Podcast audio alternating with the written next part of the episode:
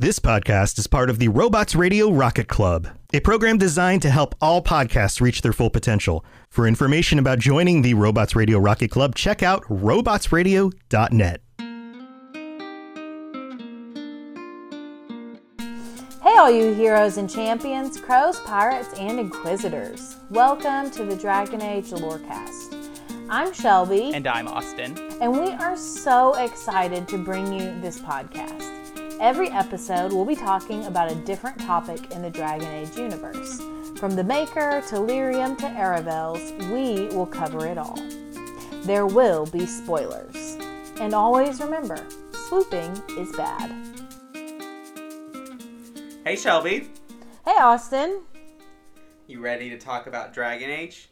I am.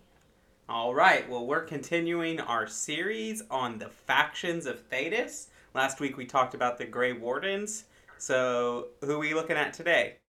Well, um, today we are heading to Orlais, back to Orlais, I guess I should say, and we are looking at the Chevalier. The Chevalier, the Chevaliers. Really? Really? Really? Really? really? uh huh. Okay, well.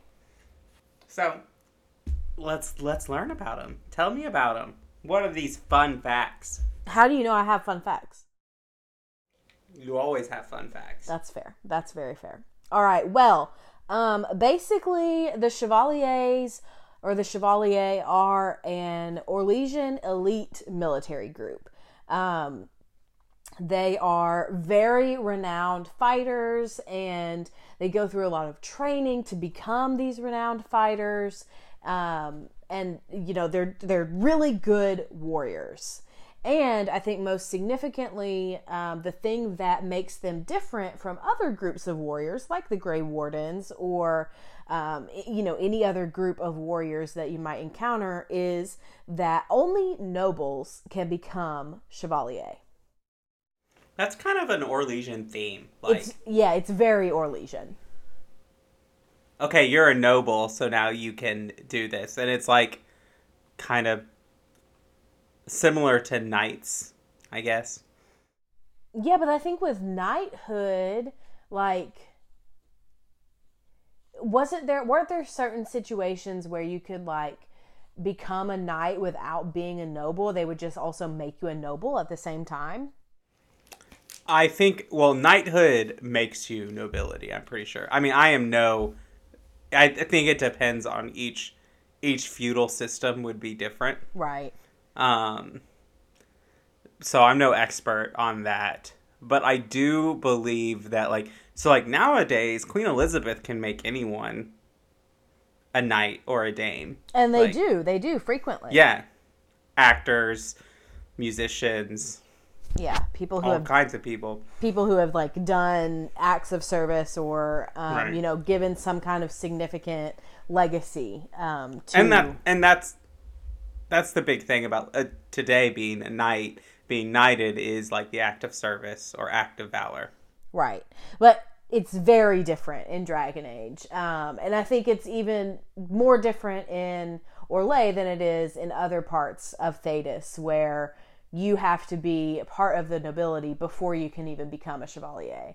And you know, it also right. it also also sounds pretty Tevinter to me.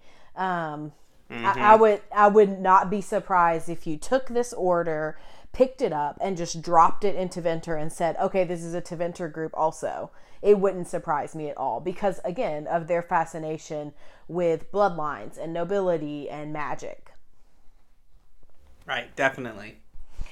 Um, so anyway, speaking of nobility, um, a lot of lesser nobles, especially those who um, don't own land or those who might be the third or fourth son, often take the path of the chevalier because it can raise their status in Orlais. Mm, um, right. Right. So I, I brought a quote from the Codex in Dragon Age 2 and this comes from um, the codex that's just named the Chevalier. And this is what it says Most of the Orlesian aristocracy has ties to the Chevalier.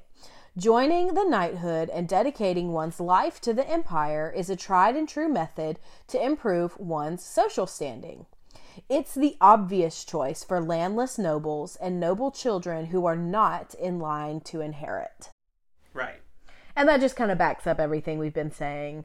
Um, but it is interesting. What's interesting to me about this codex entry is that it says that most of the Orlesian aristocracy has ties to the Chevalier. So, like, it's not a minority thing that that Orlesians mm-hmm. do. It's not like a oh, just this like five percent or whatever. Like, no, it's a very significant portion of their population are part or were part of the Chevalier order. And I wonder, like, when this comes out, because how many of these nobles, these third, fourth sons, you know, receive more military training because like, oh, well, you'll go to the Chevalier. Like, like when they're children? Yeah, do they have a choice, or is this like a thing that is expected? Oh, you'll go to the Chevaliers to make a name for yourself. You know, I think that probably would depend on the individual family. Um, mm-hmm. I think for some, it probably definitely is expected and encouraged. Kind of honestly like going to the Templars and becoming a Templar is for some families. And then for other families, I'm sure it's not even on their radar. It's not quite, you know, expected, but the kid or the teenager wants to go, and so they do. Right. And it's like it's a point of honor, kind of like when we talked about Navarra, like joining the Templars in Navarra is a point of honor there because of Navarra's ties to the Chantry. Oh, okay. I don't remember us talking about that at all, but all right. Well, that's one of the reasons, like, because especially with you know Cassandra's ties and being raised by a death mage. Mm-hmm she talks about how like being a Templar and going to a Templar is something that's like expected in her family. Hmm. If they don't have magic. Right. Yeah, that's interesting. Um, well, let's get into like the nitty gritty a little bit. So the Chevaliers are trained at the Académie des Chevaliers in Val or if you're not fluent in mangled French like me, the Academy of the Chevalier is basically um, what that translates to. Um, so they do have a, an academy and they go to it. They live there. You know, it's kind of like any other intensive training program that you would go to, like boot camp or, or whatever. Mm. Um, and then my last fun fact is that chevaliers have an immense amount of power in Orlesian society. They hold absolute power over every single commoner um, and they they honestly tend to be pretty brutal, especially to elves. Um, and they are they kind of have a reputation for brutality. Um, and this is because that those who have attained knighthood are above legal reproach. So they have their own strict, extremely strict honor code within their group, and acting dishonorably is punishable by death, but they are not held accountable to like whatever the the police office, you know, the police station in Orlais, the equivalent of that. They are not held accountable to that standard. They are essentially um, being held to their own standards. Right. Which if is, I was a guard, I'm sorry. I was just going to say it, it's the perfect breeding ground for corruption. Hmm. Well, like if I was a guard in a town in mm or anywhere, I could not bring a chevalier to justice. Right. I mean, if if you could prove that they acted dishonorably according to their code, you could go to their higher ups. Um, right but I, I don't think that that would necessarily 100% guarantee that anything would be done. Right. And like this is a point that I remember because our my first introduction to the Chevaliers that I remember is in a conversation with Loghain. Mm. Okay. Where he basically says like I will not bring the Chevaliers here. We will not like deal with them or anything and he talks about them as much as like they are the devil which like reading this and their absolute power, that mm-hmm. would then transfer to the military that they can go and like, oh, the, these Ferelden savages, we can do whatever we want to them. Right, absolutely. And but it also like doesn't make sense to me why he would say that because we're talking about a blight. Like it wouldn't be chevaliers, it would be Orlesian Grey Wardens, you know? Um Right. but we can But he either doesn't. He doesn't think it's a blight. I guess that's true. Um which makes no sense, but whatever. um so those are my fun facts. Do you have any questions or thoughts so far? No, not particularly. Just that they just sound like people I would not Want to hang out around. with. Yeah. Right. The the more I learn about Orlais, the more I am solidified in my fact that it is the last place in Thedas I would want to live. Really? Even over the Western approach? That's in Orlais. Oh, I guess that's true. I don't even think about that as being part of Orlando. Right. okay, well, Um, go ahead. Maybe Tevinter. I probably wouldn't want to live in Tevinter. But Well, let's move on a little bit.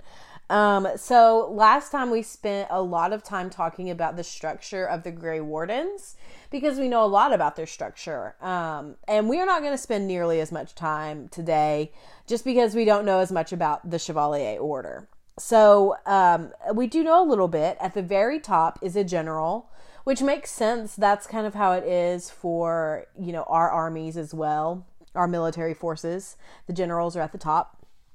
Um, and then under the generals, we have the marshals. Um, and then under that is the chevalier commander. And this is basically just like the commander of a troop of chevaliers. It's not necessarily like, oh, you are over all of them. You're leading the order. You're no, it's more like you're just leading a certain little section of the chevaliers. The word commander is not a universal term in Thedas for like where someone is ranked in that organization. What do you mean by that? Well, you have like a warden commander, which is over a whole section, True. a country of wardens, or you have a knight commander in the Templars, which is over a The whole circle. like sit a circle or Right. city or whatever. Um, and then there are lord commanders, lord commander of the Seekers. Is that what it's called? I'm pretty sure. I thought it was Lord Seeker. Maybe it is Lord Seeker. I thought it was Lord Commander, but maybe I'm getting my Game of Thrones mixed in with Dragon Age. Yeah. Uh, but again, it's like these are different ranks. Right, exactly. Um, it's not universal. It's definitely not Mm-hmm. universal. Um, and then under the Chevalier Commander, we just have the regular rank and file Chevalier, which it should be said that the regular rank and file Chevalier is miles above in this hierarchy that we have going on just the regular everyday person. A Chevalier is not a regular everyday person. Um, yeah, just want to make that clear.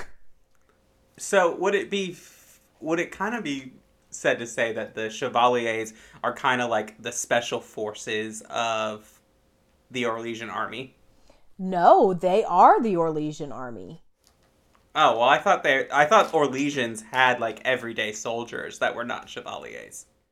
I I don't think they have like a standing army. And I don't think we can say 100% either way because there's I, I haven't come across anything in the lore that says this is how it is. It's more like here are a bunch of different examples right?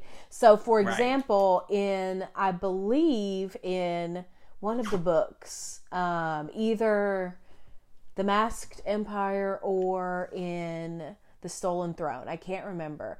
But like there are the chevaliers who are like leading the army and then there's kind of like the the ragtag groups from different cities who are like your guards who are like your defenders of the city or just people who decided to join the army for this specific war this specific battle um, Right. and they're like at the back they are the- Conscripts. Right, they are the lower tier of the army. So it seems to me as if those people are not the everyday army. They're not um, always in the army. They're just joining for, you know, whatever is specifically happening that day. The chevaliers are the ones who are there all the time. They're always chevaliers. There there's no going home from that job. Um, so it seems to me like they would be more of your standing army kind of deal, just at a much higher level of training than you would normally expect. Right, right, right, right. Does that make sense? It totally makes sense. Okay, it's just it's just different than you would expect. Right, right. All right. Well, do you have any more, more about the structure? I do not. Um, I thought we could move on a little bit. Now would also be Uh, a good well, time why for a don't- break. Yeah, that's what I was gonna say. It, Perfect. That it's a good, good time for our break. So let's go to our break. So, I'm still trying to wrap my mind around this. I'm listening. Ah, you've returned. A letter arrived for you.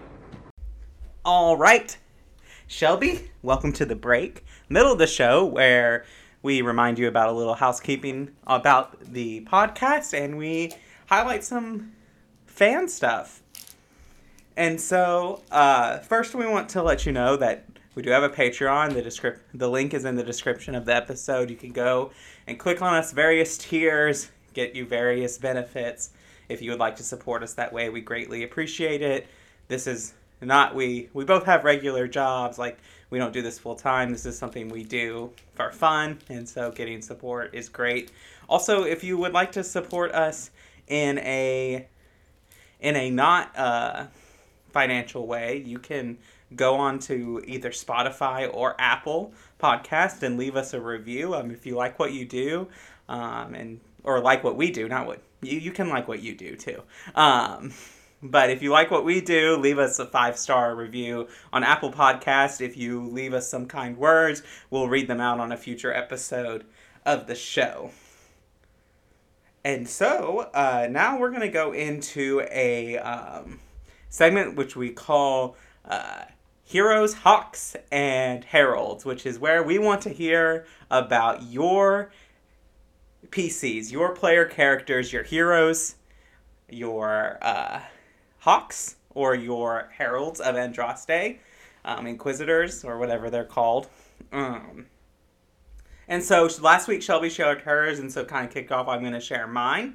Uh, I'm going to share my Hawke, which you should know that I actually have two canon Hawkes. I have a canon on if Hawke is a uh, is a fem Hawke or a canon if Hawke is male. So I'm to share my male Hawke. Uh, his name is James Hawke. Um, he is a archer rogue. Um, he romances Merrill is who he does. Um, he just really likes that cute little elf mage.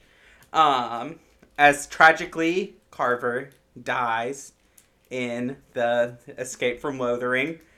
Um, when we go into there, uh, he actually does not take Bethany with him because he is kind of a mama's boy and likes to do what his mom wants. So he didn't take Bethany with with him. So Bethany ended up joining the circle in DA2, um, which I have come to find out later in life that I like Bethany as a, I like Bethany as a Grey Warden and Carver as a Templar.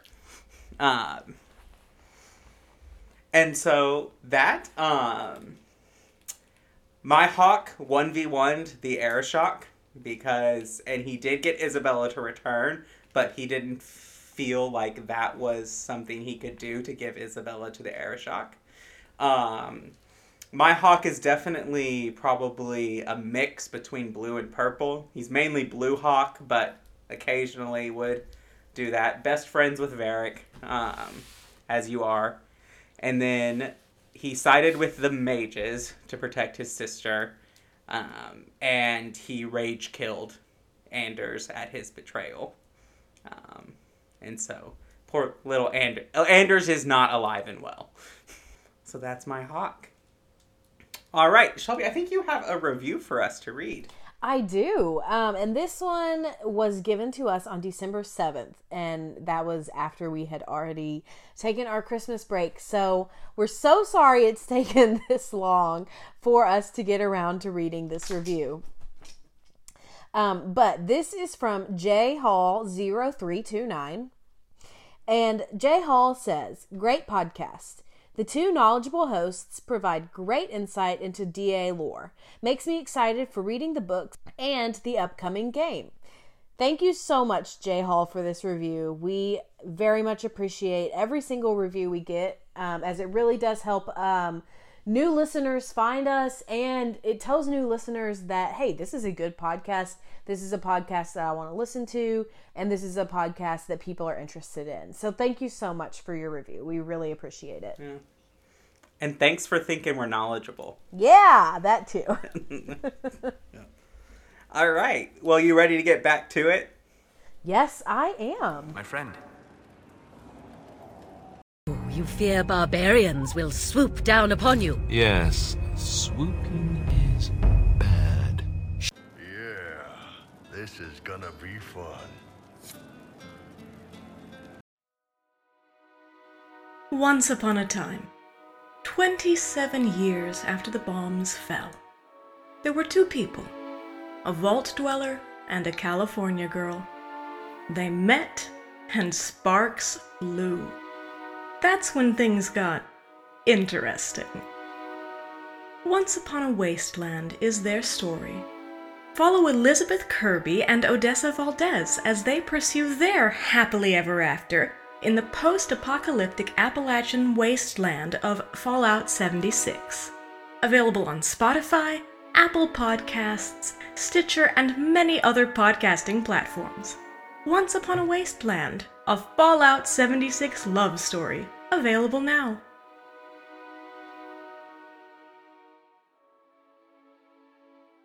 Do you know what makes your video game bay tick? Have you ever wondered how they stack up against all the rest of the delectable digital dates? I'm Genesis, and we analyze and review all of your favorite video game romances. I'm Vervada. Check out our podcast, Two Girls, One Ship, on all your favorite podcast places. Remember, beauty is in the eye of the controller. All right, well, let's get back to it. Okay, so normally this is the point where I talk about the history. Um, but to be quite honest, we don't know much about the history of the Chevaliers. We know that they're a very old order and we know a lot about their order, but we don't know a lot about the founding or the timeline or anything like that. So, for those of you who are history nerds like me, sorry about it. We just don't know a lot.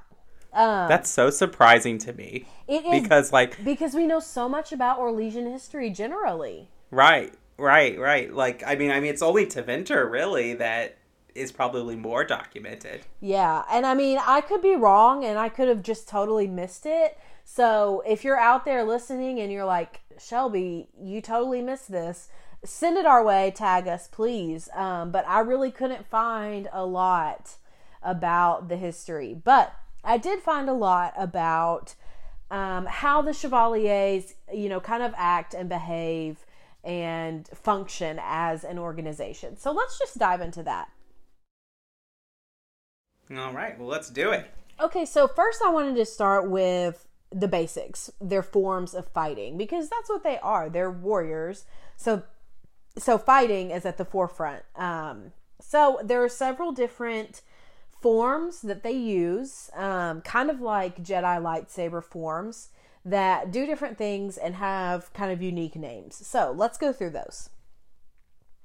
So the first one is called Duelist Catches an Apple. Um, and this one is used when the Chevalier unsheaths a sword really quickly for just like a quick strike um, out at someone. And then the second one is called Second Shield. And this is when the Chevalier takes an opponent as a shield and like uses their uh, sword to skewer multiple enemies at once, which is nasty but impressive. Um, and then we have Bear Mauls the Wolves, which is used very often when outnumbered. Um, and basically you take your weapon in in both hands and kind of like slash i'm not really sure how this all works because i'm not a duelist so and then the opposite of that is with wolves take the bear which is um, more of a team when you have multiple chevaliers against um, like a larger opponent but fewer in number and this is like quick striking and moving back repeatedly. And then we have another one called Spearfisher, which is a defensive position um, that really is trying to like conserve your strength and um, hold back instead of being super aggressive and out there. And um, you often use this one when you're facing an opponent that is considered very intimidating. And then the last one um, I have is called Testing the Blade. And this is like a series of stretches that you use while being on the offensive, like with your sword prepared and ready. So you're stretching to identify which of your muscles and ligaments are sore. Um, that your tolerance of pain has already dismissed, so you can be aware of your weak points during the fight. So those are just some of their basic forms of fighting, which I thought was really interesting. You know, not a lot of these um, take a very high skill level. Um, and is not just something that like your basic person that picks up a sword can master. Um, some of these are actually pretty complex. Um, it makes it interesting that like it makes me want to have a chevalier like Specialization? Specialization. Yes, I want that so bad. I really right. thought it, it would happen in DAI, and it did not. It reminds me of the um, kind of the berserker hmm. specialization in DAO. Interesting. Why um, so? Well, that one just it kind of involves like the berserker relies on different like activated abilities, sustained modes mm-hmm. that oh, you can true. use and do that. Um, That's true. And so, whereas like Reaver or any of those rely on like sacrificing your health, you know, Templar relies on lyrium based other things like that. But right, but doesn't Berserker isn't that about like giving into your rage while fighting? Yes. Yeah, See, I, that it's not seemed, a perfect analogy. Yeah, yeah, I'm just saying that seems really at odds with the whole um, chevalier ideology to me. And you know, I've never played a duelist rogue. Um, and so that might be something, but yeah, I don't know. Well, let's continue on. Um, so let's just talk about some like cultural things that um, identify the chevaliers as a group. So, number one is that duels are very common for chevaliers, but they but they are incredibly serious. Um, you can duel another chevalier like yourself. For example, in the Masked Empire, Grand Duke Gaspard duels um, Sir Michel de Chevin, who we meet in the Emprise du Lion um, in DAI. So they duel each other, but you can also have duels where you're both representing someone else. Um, both are very common but they're so serious because of the Chevalier Code of Honor. So, duels are often used to settle arguments or, again, def- defend someone's honor. It's very much considered a severe breach of conduct for a chevalier to use magic to assist them in fighting in any way, especially when fighting in a duel. Um, and another thing is that that's interesting about this is that chevaliers salute one another with the phrase death before dishonor before they begin fighting especially in a duel but anytime they fight. So um, in in Orlais generally and the chevalier has to go through all of this training at the academy and everything like that. But um, it's it's also rumored this and this does not happen to everyone but it's fairly common that an informal test of their final training involves roaming the streets getting drunk and testing your blade by killing a city elf And people wonder why Briala wants reform. yeah it's really bad um and like this this whole thing makes Michel's story even more sad because he's half elf. You know, he hid this obviously. Um but like we find all this out in the masked empire and for him to to kill someone that's you know that that he shares a common ancestry with I mean, I, I can imagine that someone who's as sensitive as he is would really be racked with guilt. I know I would be personally um, if I did something like that, but I can imagine that that's hard for a lot of them. Yeah. And the reason why I say that it's hard is is not because I think Orlesians have sympathy for elves generally, but because there are a lot of chevaliers who basically buy their way into the order. Um, and they do this through a scribe by the name of Le Mage du Sang, or also known as the Blood Mage. And he's referred to as the blood mage not because he actually is a blood mage but because he's infamous for his reputation of being able to quote conjure noble blood out of thin air. So basically what this person is doing is lying and fabricating documents about nobility and your bloodline to get you entrance into the chevalier order and this is what Michel de Chevin does because he is, you know, he's a half elf. He wouldn't be a noble of noble blood um, to be able to be eligible, but he's a fantastic fighter. So he, you know, goes to this this blood mage scribe, and you know he basically gets his papers in order. And this is um, a huge scandal, but it's not as uncommon as you might think. It does happen fairly not I wouldn't say often, but it's not uncommon. It's not unheard of.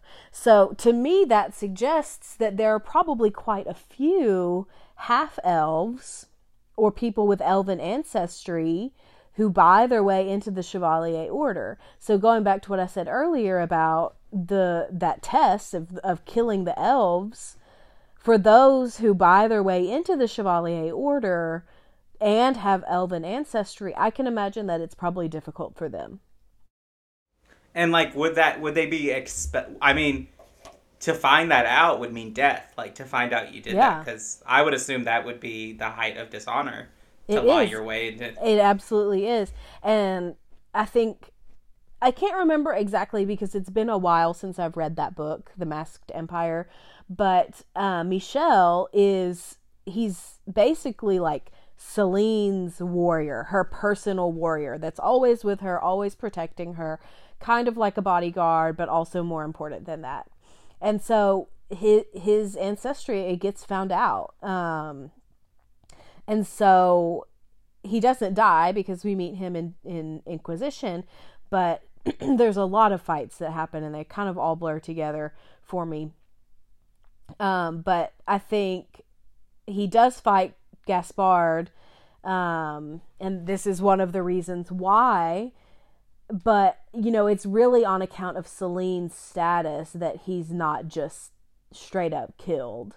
Um, after finding this out which I think makes sense, you know, when you're when you're serving the empress, that's like the highest point that you can get, you know. Um so he he you know, he goes on to try to kill Imshael the demon and all of that that we meet in in Inquisition, but that's part of Michel's story and I I do not believe that he is the only one that has that story. Right. So, just a couple more things about the culture of the Chevalier Order. Um, number one, that a yellow feather is like their mark, their symbol. Uh, very often, you see that they have the yellow feather on the top of on the tops of their helmets. Um, that's kind of their symbol. And then, lastly, is they generally always wear the golden armor. Um, that's kind of that's kind of their mark. Um, so all of the people, all of the NPCs that you see wandering around Skyhold or in the Emerald Graves or wherever in Inquisition wearing gold armor, they're all chevaliers. Um, and there are lots of chevaliers that we meet in Inquisition. Um, but yeah, they all wear gold armor, and there is an armor set that Hawke can wear in Dragon Age 2. I think it might come from the DLC armor packs, but um, it is a Chevalier armor. I think it's called the Armor of the Chevalier, and it's golden, and it has two like lions on the shoulder blades. Not on the shoulder Yeah. blades, on the tops of the shoulders. Pauldron. Pauldron is the word you're looking for. Yeah, that, whatever. I don't even know what that means. Um, and so that's what I've got about the Chevaliers. Do you have any thoughts or questions or interesting remarks? They're not my favorite. no, me neither. Um, I very much look at them as like the overrated frat boys of the Thedas. Of, of Thedas. No offense to those of you who are in a fraternity, but you know, they have a reputation, just like the Chevaliers. Yep, yep, yep. All right, so let's talk about um, a few known members of the Chevaliers. All right. Do you want me to read these out, Austin, or do you want to? I know you struggle with um, pronunciation sometimes, and these are kind of difficult. Um, you can do it. Okay. I- so French French is not my strong point. I know I did take French like academically, so I know a little bit, not a lot, but a tiny bit. So Auguste, he is the deputy leader of the Free Men of the Dales in Dragon Age Inquisition. Sir Aveline, she is the first female chevalier. Sir Benoit Dulac, who is the father of Aveline Vallen, who is a companion in Dragon Age 2. Grand Duke Gaspard de Chalon, of course. We've already talked about him. Uh, Stroud, I think his first name is Jean Marc Stroud, prior to becoming a Grey Warden. Sir Michel de Chevin, we've already talked about him. And Sir Michel Lafile, he was a ruler of Kirkwall and liberated them from the Qunari um, back in like the Fifth Age. And there are obviously more as well. We just listed some of the major ones, and I'm sure there will also be more that we'll meet in future games and books and other external media. All right. We ready for our side character? I am. Why don't you tell us who it is, Austin? So our side character is Sir Aveline the First. Um, not to be confused with Aveline Vallen, who is um, companion in DA2, captain of the guard in Kirkwall. She is named for this chevalier. Her father names Yes. her Aveline after the first female chevalier. Right, because her father was a chevalier. Yes. So the one we're Um, talking right. about is the original Sir Aveline. Yes, back in the day. Um, yes, so they are different people, important to note. Um, so let's just dig into her history a little bit. So Sir Aveline was born to Orlesian farmers outside of Halamshiral during the Storm Age. Her family really wanted a boy who could help like farm and provide for the family. So they abandoned Aveline to die from exposure. This was something that was very common, like in our historical times, exposing infants, um, especially girls, happened very, very often um, in the olden times. But Sir Aveline was rescued by a band of traveling Dalish elves. They brought her into their clan and raised her among them. Because of this, she was trained in archery, dueling, riding, and survival skills. So she was super talented, and her Dalish parents encouraged her to enter into a human tournament in Montsimard, which is a city in Orlais. At this point, women were forbidden from joining the Chevaliers in Orlais, and they were forbidden from competing in tournaments. So Aveline joined the tournament disguised as a man. Her clan, her Dalish clan, forged a suit of armor with a full helmet to conceal her face, and they gave her an ironbark sword of the finest quality. So she entered the competition, disguised as a knight from Antiva. She refused to take off her helmet even during archery. She bested many of the other knights and had begun to win over the crowd. In the grand melee, she faced a knight named Kaleva, who was considered to be the finest chevalier in Orlais. She had defeated him already in jousting, so he really wanted to win and had a vendetta against her. They were fairly tied, with Aveline taking a marginal lead until Kaleva tripped Aveline and she fell, and her helmet fell off. Kaleva demanded that she forfeit because of her gender, but the crowd jeered and booed at him, shaming him. In a fury at being bested by a woman, Kaleva forced Aveline to her knees and slit her throat. In a word, Kaleva is trash, number one. Um, but the son of the emperor, Prince Freyan, was present at the tourney. In spite of the fact that he himself had been bested by Aveline in an earlier bout, he recognized her valor and her bravery. So when he ascended to the throne in 744 Storm, his uh, during his reign as emperor, he abolished the law which forbade women from joining the Orlesian knighthood. And he had Aveline posthumously knighted as a chevalier.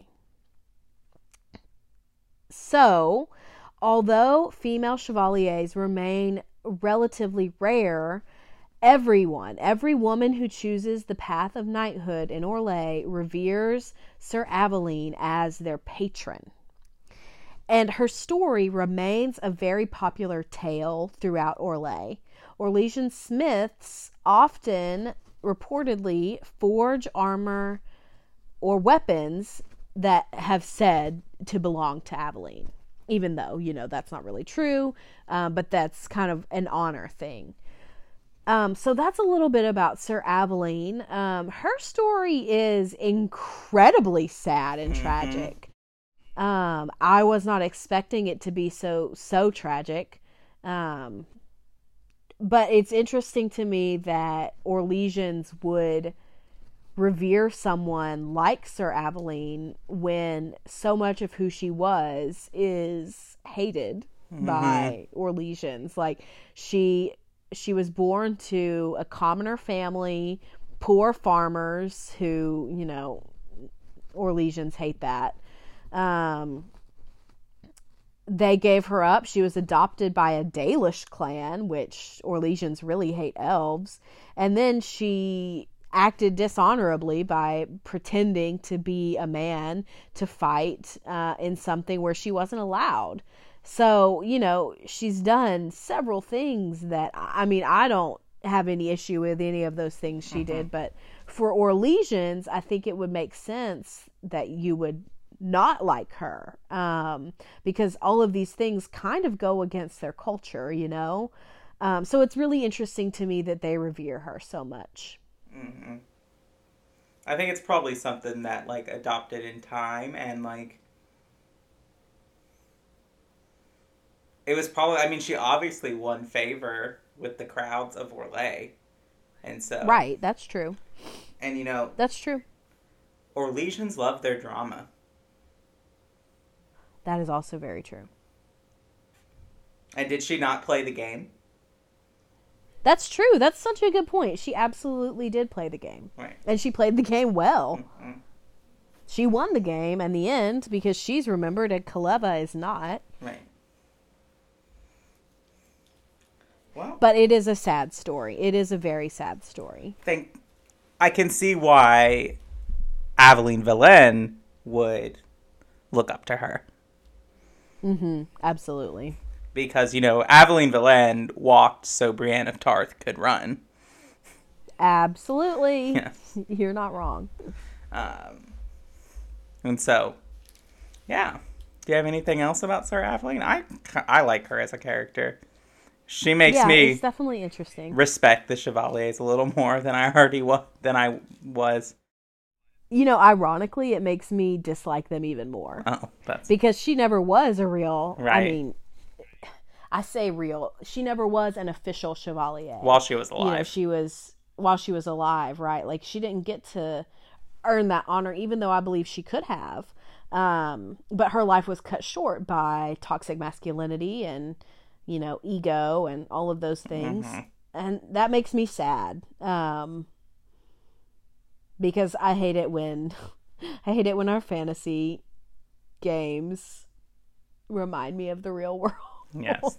Because it just makes me sad, you know, that that kind of those kinds of issues exist in in fantasy worlds just like they do here. Hmm. Um so It's a fine line. but I do like her as a character. It's a fine line in fantasy. You want both unfamiliar and familiar.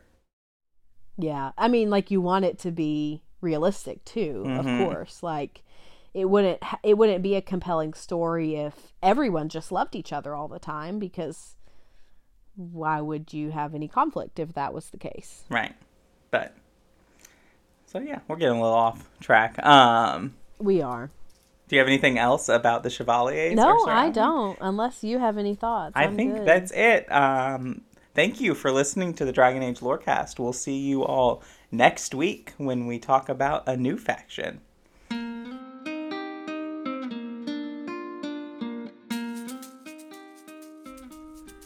Thanks for listening to the Dragon Age Lorecast. As always, you can find us on Twitter at DA Lorecast. If you have any lore questions, topics to unpack, or side character suggestions, email them to us at dalorecast at gmail.com.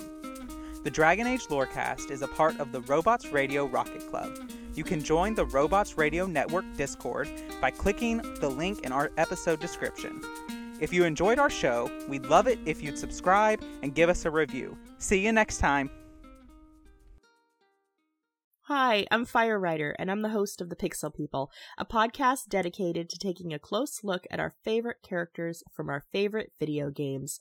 From major characters who define the course of a game's storyline to smaller characters who you might have never noticed. Every week, we go beyond the quest line to examine a particular character's story arc and choices and discover the real world parallels and life lessons hidden just below the surface. I hope you'll join us. You can find the Pixel People on Anchor, Spotify, Apple Podcasts, and everywhere else you listen to podcasts. Are you a fan of Elden Ring? Are you confused about the lore as pretty much everyone else? We've got you covered. Check out the Elden Archives, a lore podcast that helps to explain every little confusing detail about the lands between. Things like what exactly happened on the Night of the Black Knives, or what we really know about characters like Miquella. Just like the show you're listening to now, we're on the Robots Radio Network, so you know it'll be good. Wondering how to find the show?